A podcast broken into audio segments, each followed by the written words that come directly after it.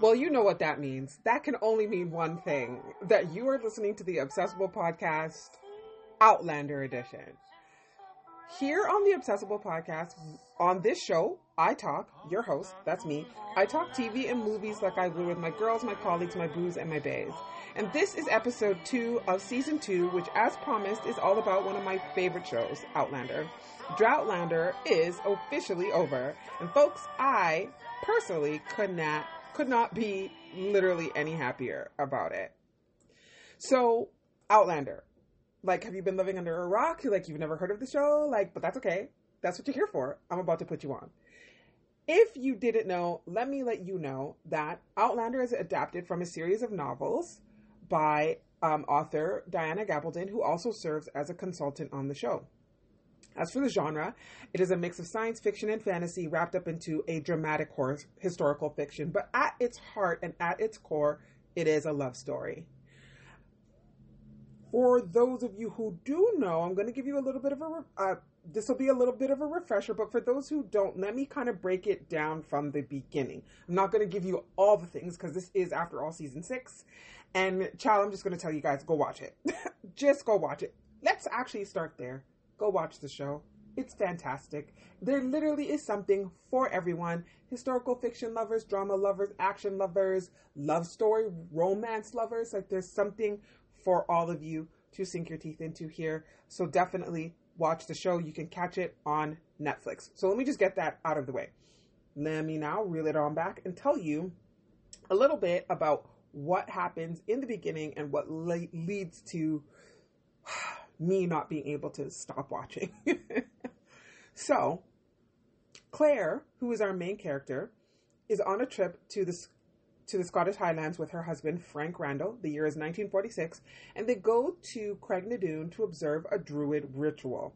Now, at the time, Claire doesn't know what she is seeing, but she decides to return to the place the next day when Frank goes off to do something else when she does that, well, she, she's her intention is to go there to pick some flowers, and she does that. And when she arrives, she hears this kind of large, swarming, buzzing sound.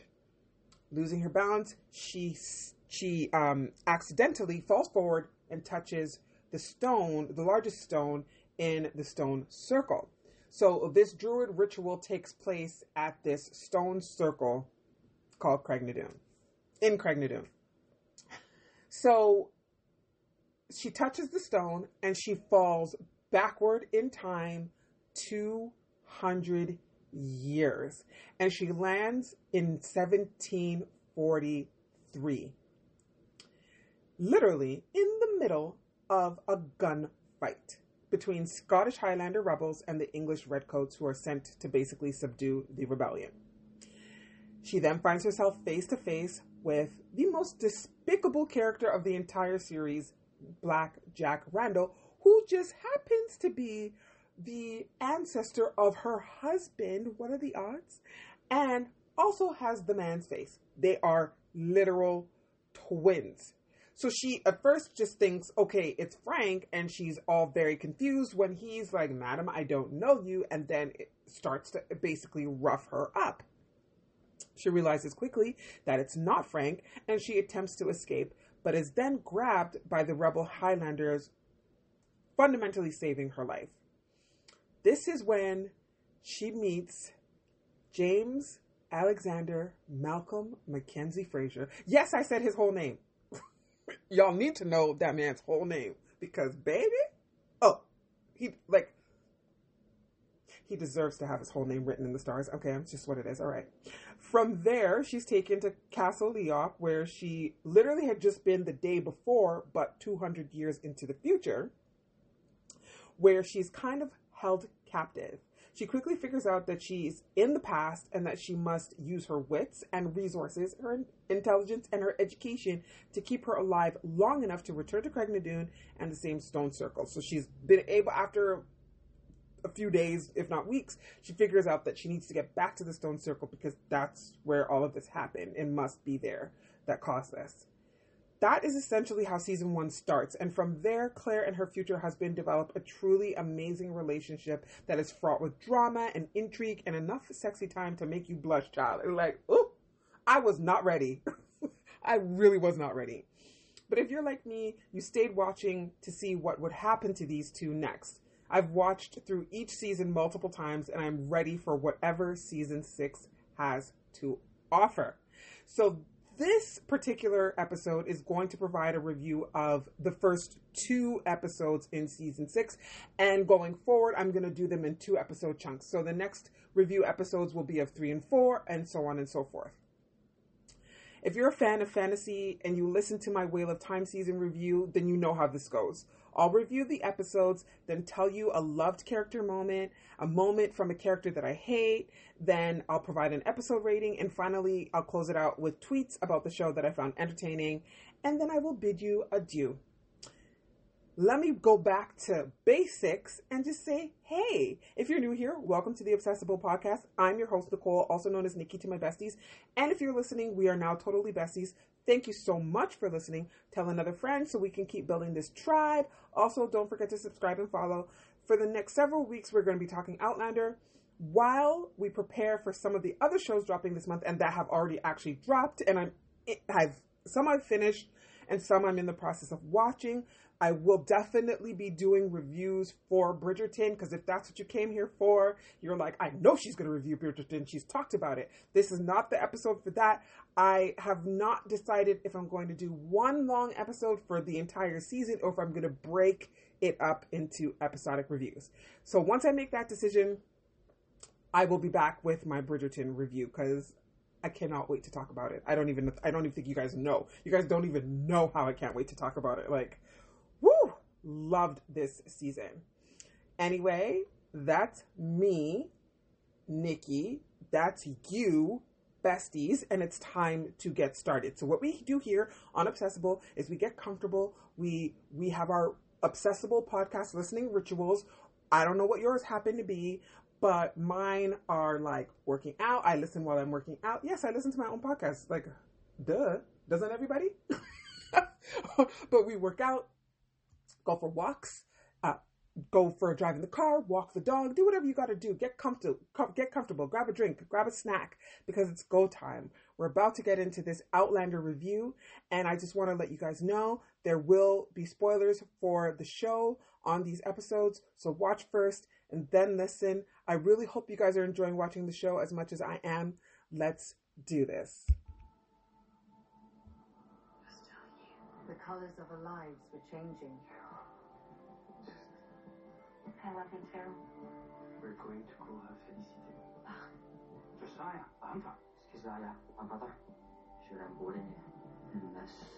Lizzie. Is time God's eternal web? You can travel. The mildest touch setting off vibrations that echo through the eons. What are you? I come from another time, willing events to happen, bringing the future forward. So on March 6th, episode one of season six of Outlander premiered on Starz. Droughtlander ended, and I don't know about you guys, but like, I, I just, because I love this show so stinking much, like, I just want to talk about it all the damn gone time, especially when it's airing, and then after it's done airing, and then as many times as I see fit. Okay? Um, we are basically picking up right where we left off as the seasons typically do, with the aftermath of the assault on Fraser's Ridge, the burning down of the whiskey still, and the abduction and subsequent assault of Claire, who, based on what we could see, seems to be healing, but she's definitely experiencing some post traumatic stress with regard to her rape. But it never, which is like totally normal and totally natural. I think in terms of the entire series, there were many times when she was threatened with rape, but it never actually happened. And this was probably the most brutal of assaults that she's experienced since going back in time. And that includes even when she has been um, uh, captured and accosted by Blackjack Randall, um, who literally is just, like he didn't even malign or abuse her in this in as much ways as happened at the end of season five. So to say that, and he was literally, he is literally the most disgusting villain of the series. Um, so to say that not even he, you know, did certain things like, not that he didn't try, y'all, but the man had his issues. Um, literally the most disgusting villain, but this was probably the worst thing that's ever happened to her. Um, we're hoping for peace at this point because they have been through a lot and but it doesn't seem like that's going to be the case. like we are marching towards civil war in the United States of well not civil war, sorry. Um we're marching towards the um, War of Independence in terms of the um, American history. And so obviously things are not going to stay cool, calm, and collected in the lives of the Frasers for long. But at least let's hope for some peace. But we have some new arrivals at the beginning of season six. And that is the family um, that is connected to and the people who are followed by Thomas Christie. He happens to be a former inmate of Ardsmuir, which was the prison that Jamie was in. And we're not really sure what his arrival will bring. Um, another thing to mention is that this is the first season where we don't really see um, all of our couples in a really good place. So every couple has had their thing during each season, and now it is the it is um, Fergus and Marsali's turn. They have pretty much been in relational bliss since we discovered that they were in a relationship, um, but it has not. Something has happened to poor to dear Fergus, and we do not get that answer in episode one. But it seems that Fergus has taken to drinking, um, and he, and we already know like how Marsali views drunkenness. Like she will not suffer one. She has been through some terrible things because of her father's drinking, and she saw what that did to her mother. So obviously, Marsali is not gonna have it. The first episode doesn't really provide much clarity on why Fergus has started drinking, um, and but I'm really hoping that we find out because it's really not like him to just abandon his responsibilities and take and succumb to drink. I've actually really come to love Marsali and I love her relationship with Fergus and how she fits into the family and how she loves and adores Jamie and Claire as well. So I really want the best for her and this is it's like literally super heartbreaking to see uh, Fergus and her struggling. Um, additionally, we need to get some answers about what's going on with Ian. Like, are we ever going to learn why he's carrying such sadness after his time with the Mohawk? Like, I'm really interested because obviously it's a deeply painful experience and he's not talking about it. Um, and then that brings us to our primary antagonists of this season and who could have been allies, but they chose the way of violence the Browns they're obviously going to be a source of contention for the Frasers, and we don't know when that situation is going to rectify itself. But I really do hope it's soon because I can't stand to see Richard, uh, Richard Brown's face. Like I, I, like I can't stand his face. Like I realize that it's an actor who's a real person, but maybe it's the character that's twisting him. But I can't stand him, y'all. I can't. Like I, every time he's on the screen, I, it's just like I just get angry. I'm just like, mm, don't like you. I don't like I don't want to hear you speak. Like I just I cannot with him. I cannot. Um the and I think what it is is like the thing that really gets me is that Richard was supposed to be like the reasonable one between him and his brother Lionel, who we obviously know is a gutter rat and pretty much a despicable human being, not to mention stupid, but he's not Richard is not proving to be any more rational than that idiot Lionel. So I think that's really what it is. Like I guess Richard feels like he has to defend his brother, but why? Like, there are definitely points where you can just say, this person was wrong. He kidnapped a man's wife, assaulted her, burned down property. Like, this is utterly, completely, and totally lawless. It's completely despicable. But here Richard is out here, like, puffing up his chest, like, nice committee of safety and what, what, what. Shut up. Shut up. What your brother did was indefensible. You cannot defend what he did. And he's super lucky that Jamie didn't raise a whole army and burn every single house down and kill everything moving that was in Brownsville. Like he actually was really quite lucky because that's that's what the old Jamie would have done. But he did what he had to do though. He really did. He took out everything moving. Everyone that was on that pilgrimage back to Brownsville from Fraser's Ridge got murked. And rightfully so. Y'all had no business. Okay. Um, but I digress. The Browns are going to be here to make trouble for the Frasers, and I'm not really sure how Thomas Christie and his his people are going to play into that. But I'm really kind of hoping that Thomas comes in, doesn't touch anything, and just tries to create a life for himself and the people that he's shepherding on the ridge. Like, just come in, don't touch nothing, don't touch nothing. Okay? There's always drama in this family with the Frasers. No matter where they go, there's always drama. So we don't really need Mr. Christie to come in and do anything more than go bake a cookie. Go bake a cookie, Mr. Christie. Anyway, can we also talk about why he's so stubborn? Why is that man so stubborn? He's seriously stiff necked and judgmental. Like, I, I'm literally like, from the cold open where we see the history between Thomas and Jamie that was formed at Ardsmuir, it's just like the man is incredibly stubborn, like ridiculously so, overly overly so. And I feel like that does not bode well for him living on the ridge with Jamie because Jamie is the laird and he needs to come in and just do what he's got to do, accept what whatever Jamie is putting down and move on. Like what's happening here? I know how it plays out in the books but obviously, it's an adaptation, so it's not going to be word for word or line for line the same. Um, we'll see. Um, and I also feel like they're setting us up to not like him, but at the same time, I'm not sure where this is going to go.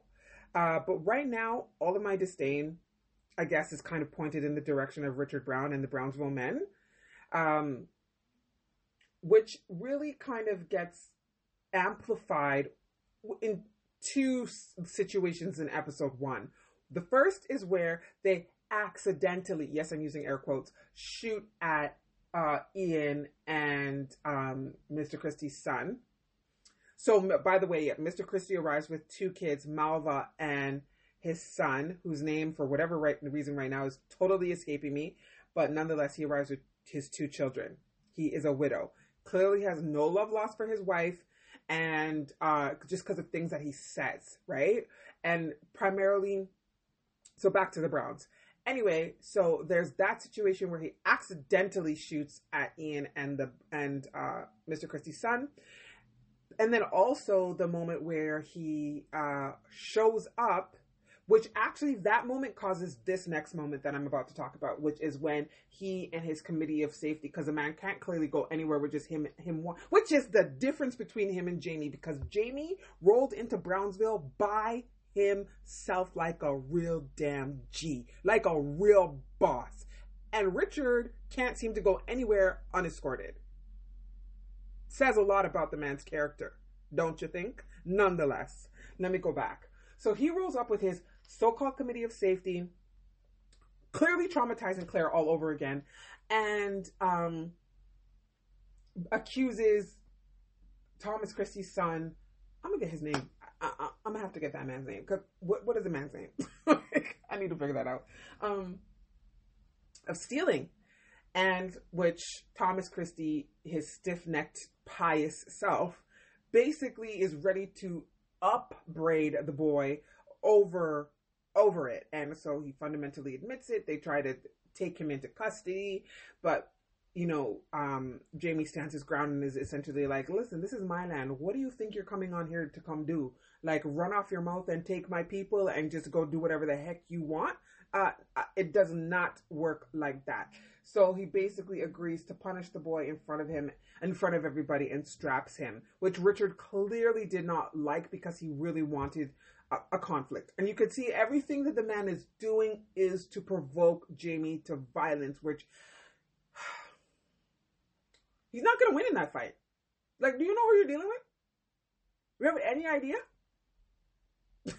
like, that's the one thing about Jamie, James Fraser. He is nothing to be played with. Nothing to be played with at all. So that situation rectifies itself. Richard Brown eventually leaves um, leaves the ridge and heads back to Brownsville.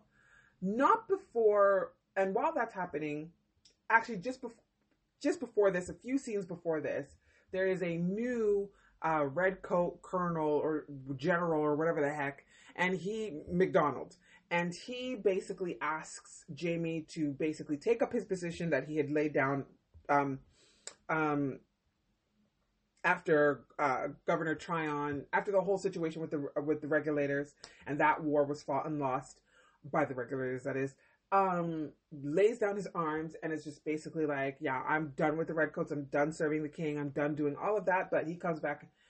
This new guy comes in, McDonald, and is like, "I need you to be my Indian agent." And then basically tells him that Richard Brown, if he doesn't do it, that he's going to give it to Richard Brown, who seems to be a man of law and order, a bag of crap.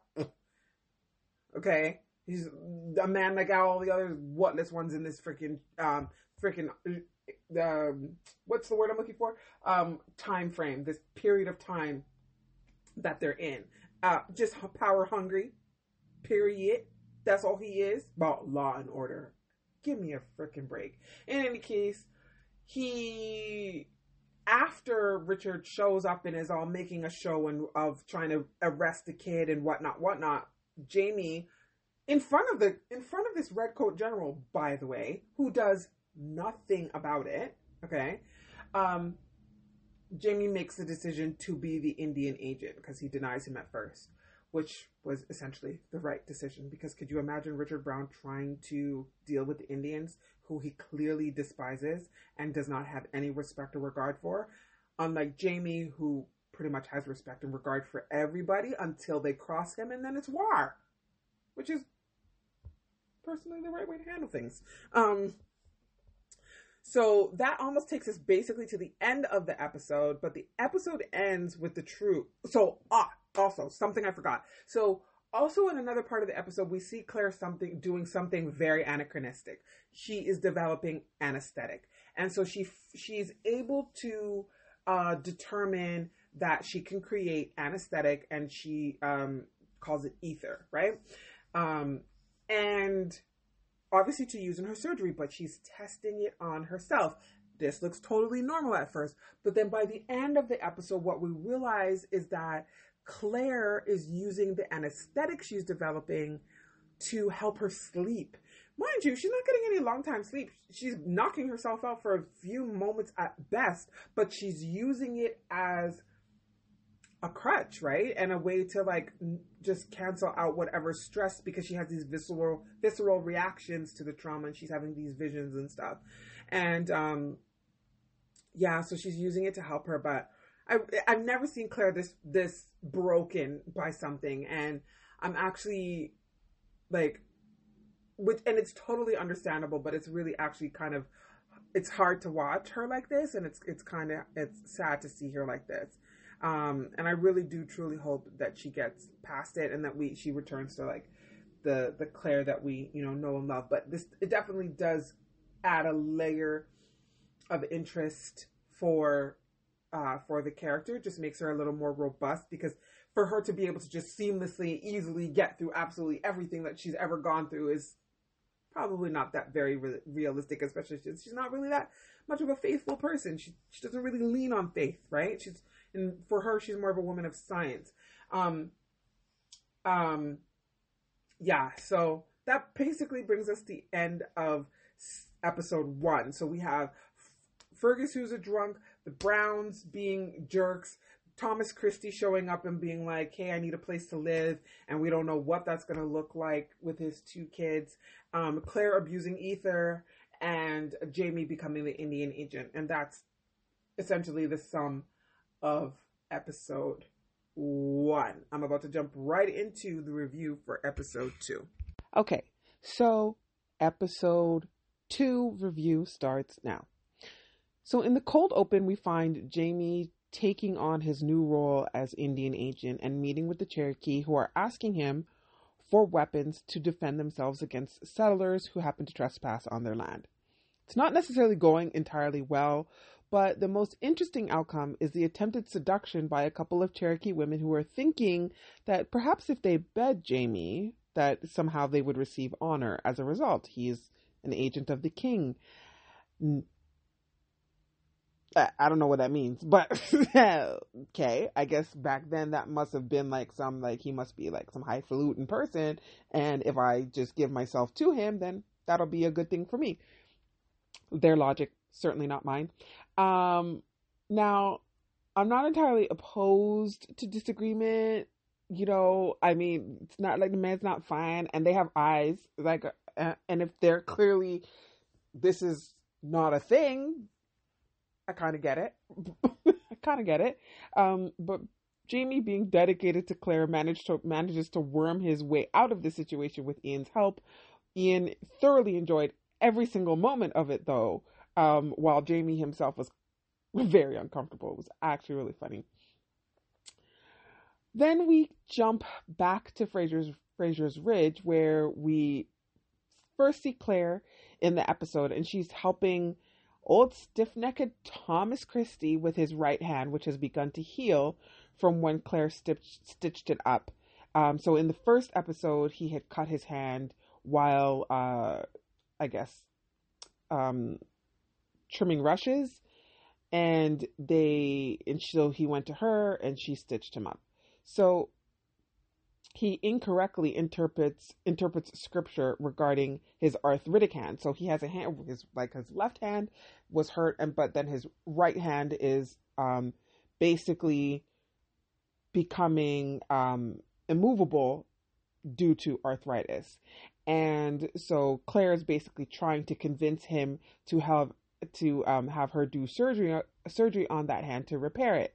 And he decides that he wants to be all like fake humble and like if God has afflicted me with this, I'm sure whatever. Mind you, this is the same person who had a goat and the goat broke its leg and he brought the goat to Claire so that Claire could help the goat. So Claire naturally asked him, Well, if God would want you to help your goat, you think that he wants you to suffer more than the goat? Well, he tries to use scripture to shut her to, to shut her down, and it's like super super annoying. I swear Christians in this time were like very yikes, just like ee yikes. Uh, in turn, um, like I said, he tries to silence, silence Claire using scripture, which Malva, his daughter, uh, cutely steps in and responds to, which of course he didn't, he does not like, and he sends her off. And then from there, we actually get an answer to what is going on with Fergus. So Claire goes back to check out Marsali. She's in her last days of her pregnancy with her latest child. Um, and she finally admits to Claire what is going on. And the reasoning is super duper annoying. Um, so this is basically what's happening. Like I said, spoilers for the episodes. Fergus, so okay, Marsali was working with Claire in her surgery when the attack happened. Fergus has taken it into his mind that he should have been there to protect her, and because he was unable to protect her, uh, that he's worthless. Like what? Like what? What? What? What kind of prideful foolishness is this? What happened to Marsali and Claire happened to them, and his reluctance to accept that has now caused him to be losing control and just be kind of all over the place. And I just and then on top of it, picking up a habit that could literally destroy his entire life. Like, what, what, I just, I don't understand. Like, what is, how, and how is it helping? How is now that decision to start drinking excessively helping your wife recover from the experience that she had, her very pregnant self on top of it? And you have three other kids. Like, what are we doing here? Super disappointing. I, I actually wish that the reasoning was better, but nope, that, that's what it is. Um, and then yeah, it's just like I just need Fergus to snap out of it, and like like now, like snap out of it now. As for Claire's addiction, it seems to be triggered by memories of the assault, and rather than deal with the memory, she kind of knocks herself out using the ether that she made, which is obviously incredibly dangerous. And as I said in the review of, of episode one, it like really makes me very sad to see her this way. Um, fast forward to Brianna. She is not letting go of her imagination and her engineering and inventive ways. Um, and I love how she's using her gifts to make things that will actually help the community that she's a part of. Um, can you imagine living in a time with no matches or a lighter? Like what? Flint? What is a flint? I know what a flint is. Don't nobody try, try to tell me what a flint is. I know what it is, but like, give me a lighter or a matches any day, right? But I have a confession to make. So I'm a modern woman, right? The modern woman in me is like literally abhorred by the idea of a man who just spent days on horseback coming into the house and demanding to ravish me. Like, nope, nope. Love you, love you, love you, but please, please go bathe. Please go jump in a tub of water with lavender and soap before you come anywhere near me with your horse smelling, manure smelling, sweaty smelling self. Like, just please go do that. Like, I, it just, I always think of that. Like, oh, so you guys are just gonna explore our, your parts after that many days of not bathing? like, that's, I'm just like, ugh, yuck, yuck. Um, but for the, for TV and between Jamie and Claire, I mean, I'm not mad at it, but it's like, personally, I would be like, go bathe. like, and uh, if you want me to join me, join you, sure. Hell, I'll even scrub you down. Like, could foreplay? But no, no, no. There is no immediate ravishing of, nah, we ain't finna. Uh uh So Jamie has a dilemma, right? And he, the dilemma is about whether or not he should provide weapons or at least request the weapons for the Cherokee. And that's because he knows that the that the the war for independence is coming and he doesn't know what side the Cherokee will choose. So if he gives them weapons, will he fight on the side of of the loyalists slash redcoats or will he fight on the side of the rebels? And he just kind of wants to make sure before he makes that decision um because he doesn't necessarily want to arm his who arm people who will eventually become his enemies. And uh, which is totally understandable. And initially, he decides that he's not going to he's not going to do it. Um, and Claire kind of encourages him and just lets him know that she supports whatever decision that he makes because she knows that he will make the right one. And it's uh, totally something that I love about their relationship. Like they really do trust each other in the things that they are tasked with and the responsibilities that they take on. Like he really trusts her in anything anything that has to do with healing. Um, and she really kind of trusts him to lead and provide and protect. And it's it's a really it's a real partnership. Not perfect by far because they, they both have the worst tempers, but um but you know in overall like that partnership that reliance that trust is really is really something to be admired. Um so remember what i said about christians in this time? There's a funeral. A man on the ridge his mother-in-law dies and there is this part of the ceremony in which they leave bread and drink on and or near the body for what is called a sin eater. What the heck what the actual heck? I was like, a what? It shook me because I was like, what, what, what, are you guys doing? This is ridiculous. That literally, th- this funeral was like the wildest funeral ever. But I imagine that this kind of thing happened a lot during these times because, you know, medicine was archaic. And essentially, what ended up happening, the woman that they thought had died was actually alive and just knocked out, unconscious. And she woke up during her own funeral, which, of course, you know, that led all the peoples to be superstitious and to, to want to be like, you know, what kind of devilry, blah, blah, blah. Like, just also shut up. Um, but Roger steps in and as the role of minister and pastor, and it really actually suited him. And I kind of love that for Roger. And it, it kind of feels like he feels like it's something that he could do, but there also feels it also feels like maybe Brianna's like hesitant to have him step into that role. I'm not really sure why, but um, kind of love that for Roger, and he kind of takes control of the situation. The woman eventually does die for good because the she was bleeding internally and um um would have expired it expired quickly. Claire knew that based on what she she did a quick assessment of her and knew that she wasn't long for this world. So, um, but yeah, uh, I just that whole thing was just like, what is going on here? Whew, crazy. Um, so from the funeral, we have a family dinner, and everybody everybody is gathered at the big house. Um, and Brianna presents her new invention of the matches, and not surprisingly, it lands like a whetstone.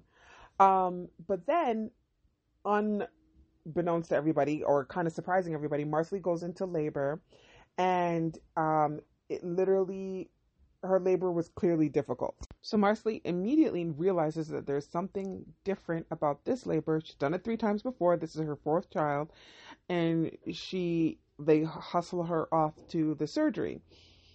Um, Jamie is kind of like, where the heck is Fergus? She's struggling, and he sends Roger off to go gather Fergus and bring him to Marsali, which Roger does. And when I say he gathered him, he gathered him, like gathered, gathered, and he needed to be gathered because, like, what the heck are you really doing?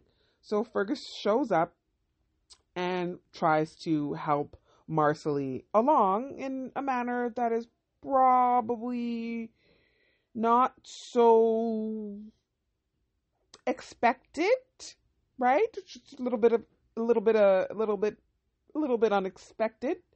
Um but ironically I've actually heard of this before um as to how to get the baby to move, but um it's everyone else's response to it that's actually really quite funny. Uh Brianna's like, "I'm just to go for a walk." Malva's like, "They're doing what?" Um, but I feel like that girl has a secret. There's something up with her. I don't know. Um, obviously she's a character from the books, and from what I have read, it is not because I actually have not. This is one of the few adaptations that I watch and really enjoy that I actually have not read the books for. Um, but I just read the synopsis for this uh, for the novels that are that this season is pretty much based on. And uh, yeah, I I don't know if anything good's gonna come of that girl, but something's up with her for sure. Um, but in any case, Marsali perseveres and delivers a healthy baby boy who also happens to be a dwarf. To which Fergus responds with more guilt than love. Like, it's literally, he finds a way to make everything about him and what he perceives as his failure, which doesn't rectify or change his behavior. It just makes him continue to do what he was doing that's not working already. Like, ain't that the way the devil works, though? Ciao. Listen. Flash forward to the church construction and Thomas Christie and his foolish notion about having the church being built before he builds a place for himself and his children to live. I have no idea where he got this asinine idea from to begin with, but the moment that follows between Jamie and Thomas about keeping the church non denominational is the right way to handle it, but because obviously there are Catholics and Protestants that are now living on the ridge. And um but somehow Thomas just feels like he's under Jamie, which he is. Like Jamie's the laird of it's his land that they have all settled on. Like at the end of the day, however Jamie perceives things to go, he didn't say don't build a church. He's just saying like we're not going to use religion to divide people and cause issues because he's seen him do it before. Him being Thomas Christie. So he basically was like, we agreed when we were in Ardsmuir to make it a lodge. We're going to do the same thing here it will be open to everyone. Put a steeple, put, yeah, go ahead, put the steeple up, put a bell. People can come take their lessons and come to worship. So that was basically how it went down. But of course, what does Thomas do? He tries to take his frustrations over not being able to do as he likes on Jamie's land out on Malva. And this is why we as viewers are going to like take issue with his character and fundamentally not like him because he's he's complicated, but I'm not certain he's evil, right? He's stiff necked, but does that it mostly just makes him kind of like unlikable, but it doesn't necessarily make him like like Richard Brown, for example. But at the same time, I just don't know. Like I just don't know what you're capable of. Um he like perhaps not evil, but definitely misogynistic for sure. Um for also so following that, in a very unexpected moment of bonding with Marsali's baby, we gain some insight into Ian and the sadness he's carrying since returning from the Mohawk. So apparently he had a baby and a wife. What happened to them at this point, we don't know yet, but I'm really, really hoping that we get some further deeper insight into it. Then we have Thomas show up at the house and basically say, Oh no, I want you to tell Claire, I actually do want you to go ahead and heal my arthritic hand because he couldn't beat um, uh, Malva. He couldn't hold the belt to beat Malva. Then, which makes him then decide that he's going to go and get the surgery. Like what? Who does that? What? Anyway, I'm I'm just not going to fall off a cliff because that's literally. I was just like, who does that? Like, and this is why I'm struggling with Thomas Christie. Um, but somehow Claire kind of sees through him and sends him away and says, "When your other, when your hand that I just worked on heals thoroughly and properly, we'll work on the other one." The man is just so full of pride, and he's literally like clearly has no shortage of anger issues, like prideful and angry. That is such a winning combination, don't we think? Anyway, the episode ends with my favorite moment, and Jamie's choice to request the guns was super noble, and I loved it. However, we know that everything the Frasers do will have consequences, and we're just going to have to see how that plays out. Up next, my favorite character moment. Tom received word his wife had died while we were at Ardsmuir. But you? You were there with me in the prison.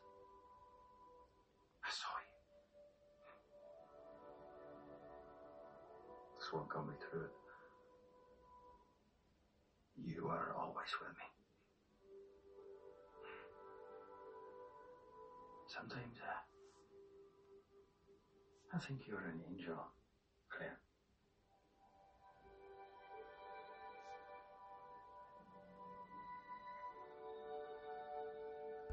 Do I actually really need to explain why this is like my favorite part for this this season, this episode? Uh, do I need to explain?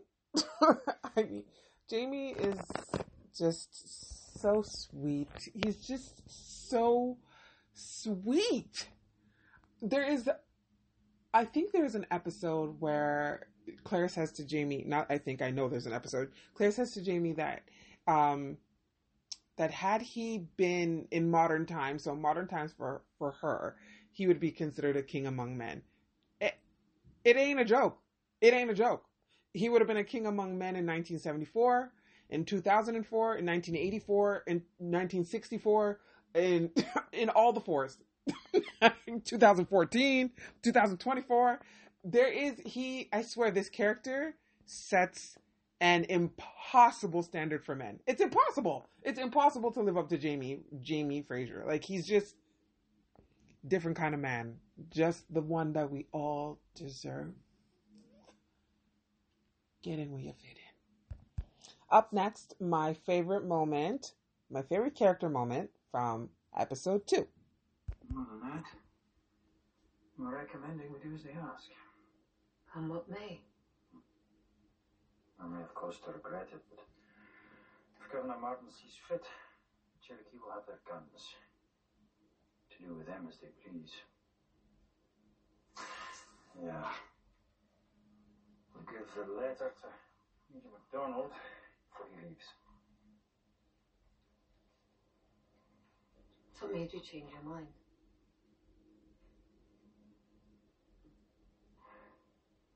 Ian. He, uh, he had a child. With his Mohawk wife. He was. Told Marsali. Didn't say more about it.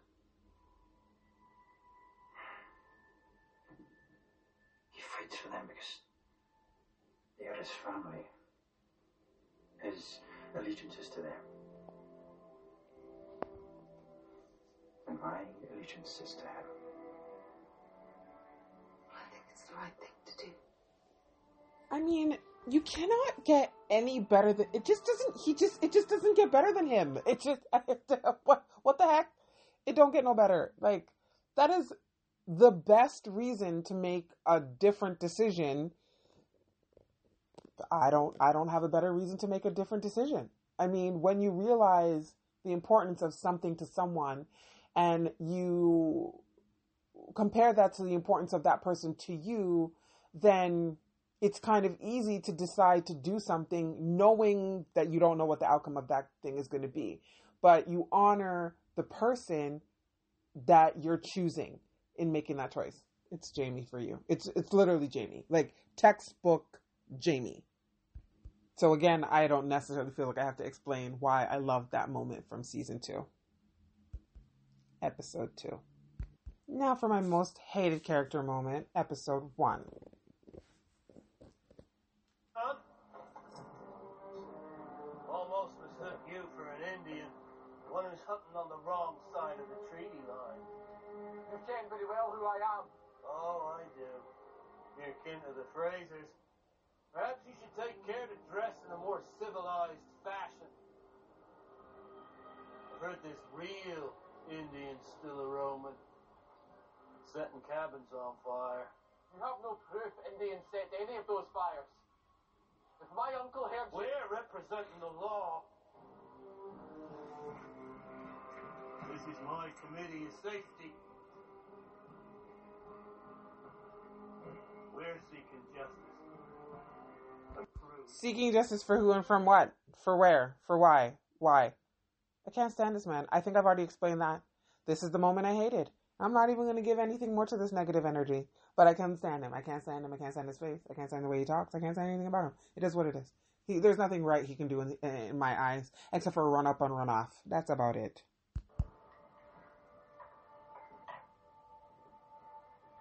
The milk has turned.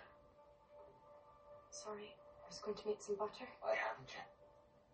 It must have slipped my mind. Mistress McNeil brought us some ale, Father. Would you like some? I don't want ale.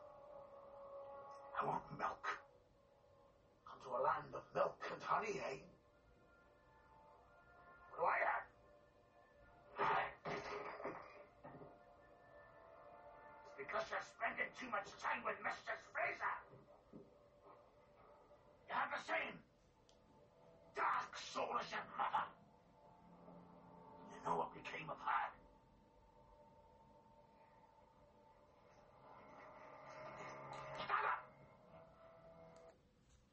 Also, do I have to explain this? I really don't have to explain this. Again, clearly, okay. If you've wa- if you read the books, then you know that Malva is not Thomas Christie's son. He took her in, to- son, daughter. Malva is not his daughter. Um, we don't learn what happens to her mother until the, well, we don't learn in this episode. Okay, I'll just leave it at that. But it's just despicable. Like it's it's just just despicable. Like I said, I I don't necessarily believe nor feel like the man is evil, but this level of prideful, vengeful, petty anger, I he's highly, highly, highly, highly disagreeable and definitely, definitely not somebody that I'm, it's not a character I'm enjoying. I don't care for him. I, I don't care what happens to him. Like I, right now, he's just, he's filling space. And I feel like his treatment of Malva is going to cause some drama in the end. And I really don't know what that's going to look like or what that will be, but he's despicable.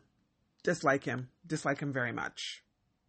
Up next, Twitter me laughing.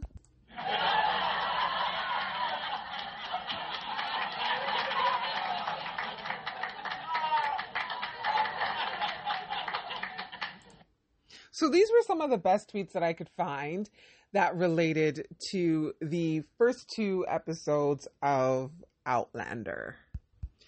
So from Hooligans, oh my gosh, that's actually really funny. Because I actually think I have a group on Instagram with the same, that's named the same thing, Hooligans. I love that. Hooligans tweeted, I wonder if the makeup department keeps a record of all of JAMMF's scars.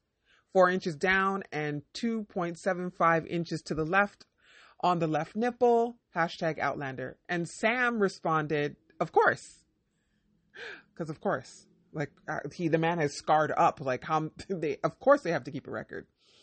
Sirius XM Radio tweeted a video of Samuel L. Jackson talking about Outlander. And he's basically saying how he dreams about it because his wife is so hyped for Outlander every Sunday. He's like, it's back. He's like, her Scottish porn is back. I was like, ah, what? that thing is back. That girl is just, is still running back and forth in time. The dude Jamie's been through everything. I know who they are because they're in my dreamscape at night. Because when I go to bed, my wife watches that and it's on and it's not on softly. Everybody loves Outlander, including Samuel Jackson's wife. I found that really hilarious. Um, so we are just starting to see more and more and more interaction and engagement with regards to the show as it continues and as it progresses. But that those were the two funniest tweets that I could come up that I could find, or the ones that I liked the most as it relates to episodes one and two of Outlander. Anyway, that brings us to the end of our episode. And I just want to invite you to come on back. Come on back. Check out what I have to say as I review the entire season, two episodes at a time, and going to try to drop them weekly. So after the fourth one, so there will be another episode dropping soon. But there's a lot to watch right now, and it's just only going to get better and better. Um, I've got some Hollywood news for y'all. And coming up as I attack some more reviews and let you guys know what I'm watching, where you can watch it, and when you can watch it. This is your host, Nikki Nicole, and I am signing out of the Obsessible podcast. I am bye for now.